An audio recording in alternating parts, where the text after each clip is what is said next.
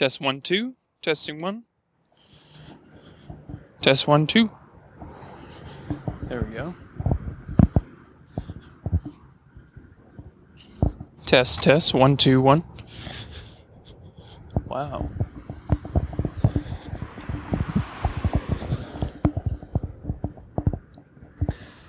This is Exploring Chiropractic. I'm Nathan Cashin, your host, and today I am walking between class and a nearby high school for my shift in the training room.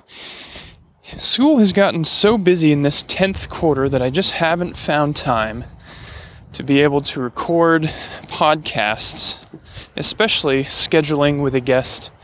So I thought I'd just take the 15 minutes when I walk to school, walk between classes, and instead of listening to podcasts, I'll try now and then recording one.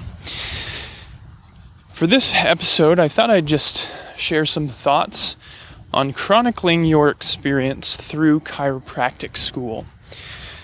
There's a lot of reasons to do this. I mean, many people like to journal, like to keep a history of their day to day lives. It's uh, helpful for posterity. It's fun just to look back on it in years to come. Um, I think it's really valuable, especially when you're going through something uh, as intense as a graduate program, to look back and to see the progress that you've made over time. As I think back on my first palpation course and just trying to find the spinous process and count all the way down the spine. I've made a heck of a lot of progress. I don't don't know if I can accurately count every spinous process on everybody yet, uh, but I definitely can find them with ease and uh, at least get within one uh, vertebral level. So, those are just some reasons why you might want to chronicle your time through chiropractic school. And of course, you can share it with others. So there's many ways that we can keep track of our day-to-day lives. Of course, the the analog journal, the diary entry, is a very easy way. I used to do this uh, during high school, during my university years. Of course, it's very time consuming. I would spend at times half an hour or more writing about the events of the day. So that's quite difficult. I shifted to a digital diary, and so I would type out uh, the events of the day in a Word document, or I think I was actually using Apple Works way back when, and then I would print it out and save it in a binder. Of course, I can type a heck of a lot faster than I can write by hand, but that's not the case for everybody. So, digital is another great option, and with all the devices we have today, that can become very easy. In fact, the iOS and Apple universe have some great apps. Uh, one Day, O N E Day, is one great option, and it syncs your your notes from each day as well as photos and maybe even videos that you can add to it and syncs it across all the devices and gives you a little reminder at the end of the day. Another one that I've recently come across, which is very helpful if you run out of time, is called the Five Minute Journal. Heard about this from Tim Ferriss's podcast, and it's a book that you can get on Amazon for about oh, I think it's about $20, $25. I'll have a link in the show notes for the Amazon link and uh, it's it's a really great way to journal, great way to be mindful. So it starts out with five minutes in the morning of writing what you hope to accomplish during the day. Um, some positive affirmations if you're into that thing. And then at the end of the day, another five minutes writing down three amazing things that happened, as well as what you are grateful for. And you can add photos again. And that's always fun to look back and see what photos you were able to take of memorable events. So digital is a great way. And then, and of course, you can share this with other people. Blogs are incredibly popular. Family blogs, personal blogs, um, anonymous blogs. Again, you're you're getting back to a time commitment to write, and a friend of mine, Hands in Training, um, who you guys may follow. I share a lot of his stuff. Um, let's see, what is his name right now?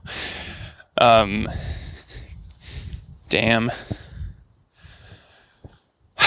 Why do names escape me?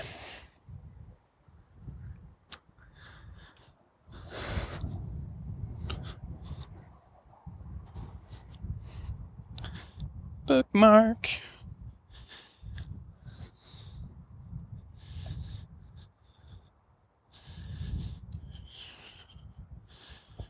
Brendan McCann.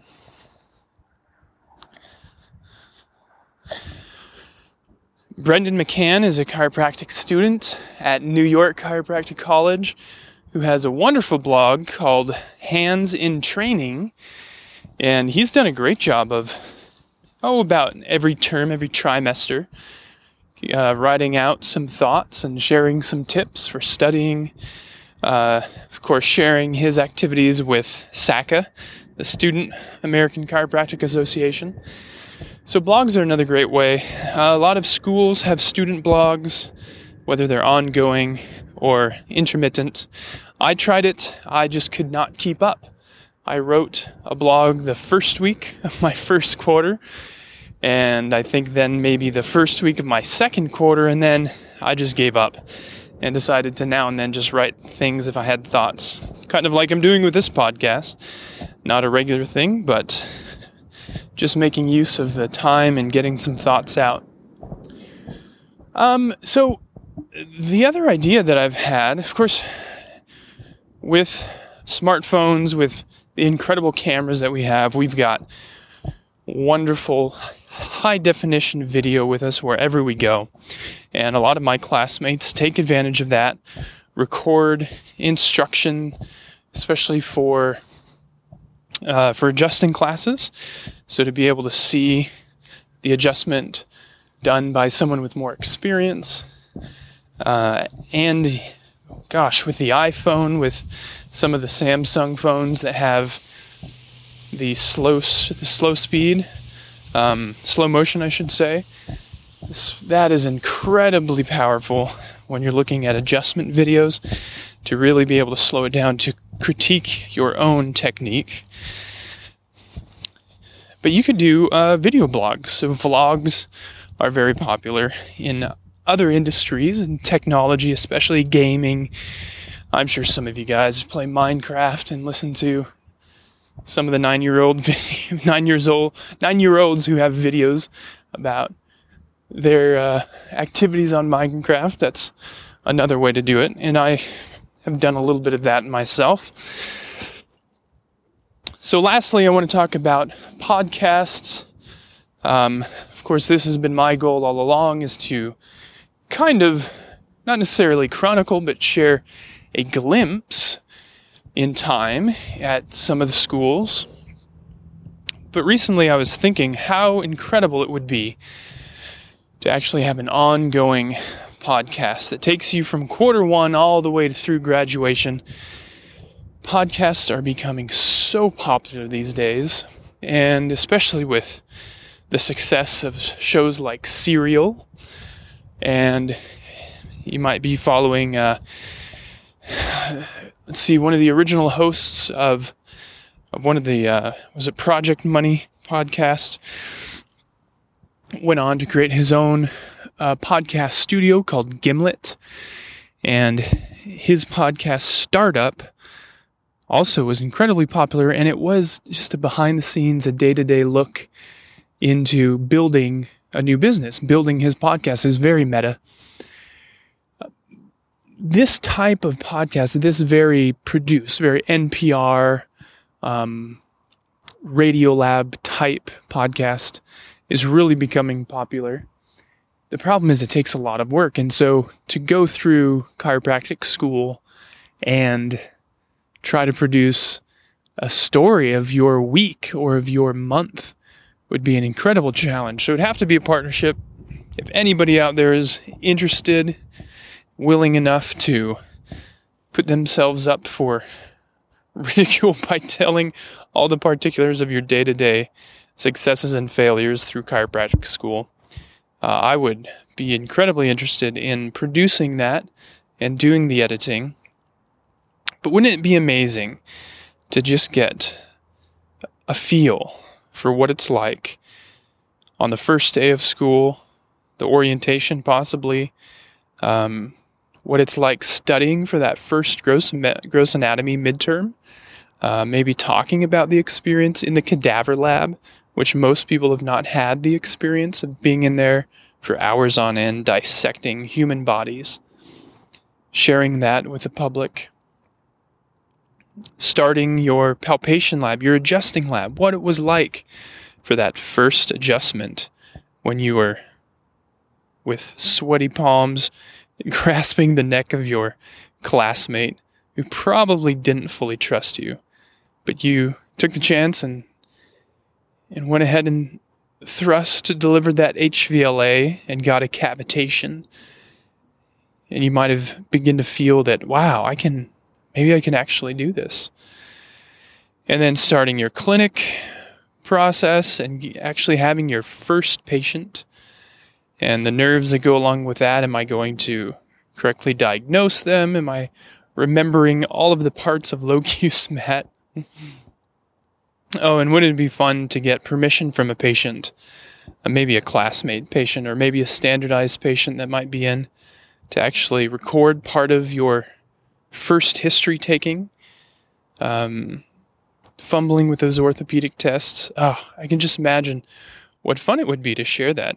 Now, I don't know of any other professions that have done this. Medical school, I, I haven't found um, a medical school podcast quite like this. Now, I listen to um, MDHQ, or the Medical School Headquarters podcast, which is similar to what I'm doing, which it's geared towards the pre med student, walks them through the process of studying for the MCAT, of applying, uh, talks about uh, talks about the selection day, and I'm forgetting the name for it, uh, for residencies. So when they are assigned to the residency they're going to, uh, the medical school podcasts are interesting to get a different perspective on what it might be like, how it's different than chiropractic school. But I would love to see someone do that for chiropractic school and to walk through the day to day life of a student. Well, those are a few of my thoughts on chronicling your experience through chiropractic school. What ideas do you have? Uh, do you have any student blogs that you like to follow? Is Facebook enough or Instagram? Do you guys Snapchat? I'd love to hear thoughts. Follow me on Facebook at Exploring Chiropractic, on Twitter at Exploring Chiro. You may have seen I did a Periscope live feed during a study break. And uh, f- hopefully you're subscribed on iTunes or on Stitcher. If you are, please leave me some feedback. I'd love to hear what you think. Rate the podcast, that helps to share the podcast with more listeners. And thank you for listening. Thanks for uh, following me on this journey as I explore chiropractic. See you next time.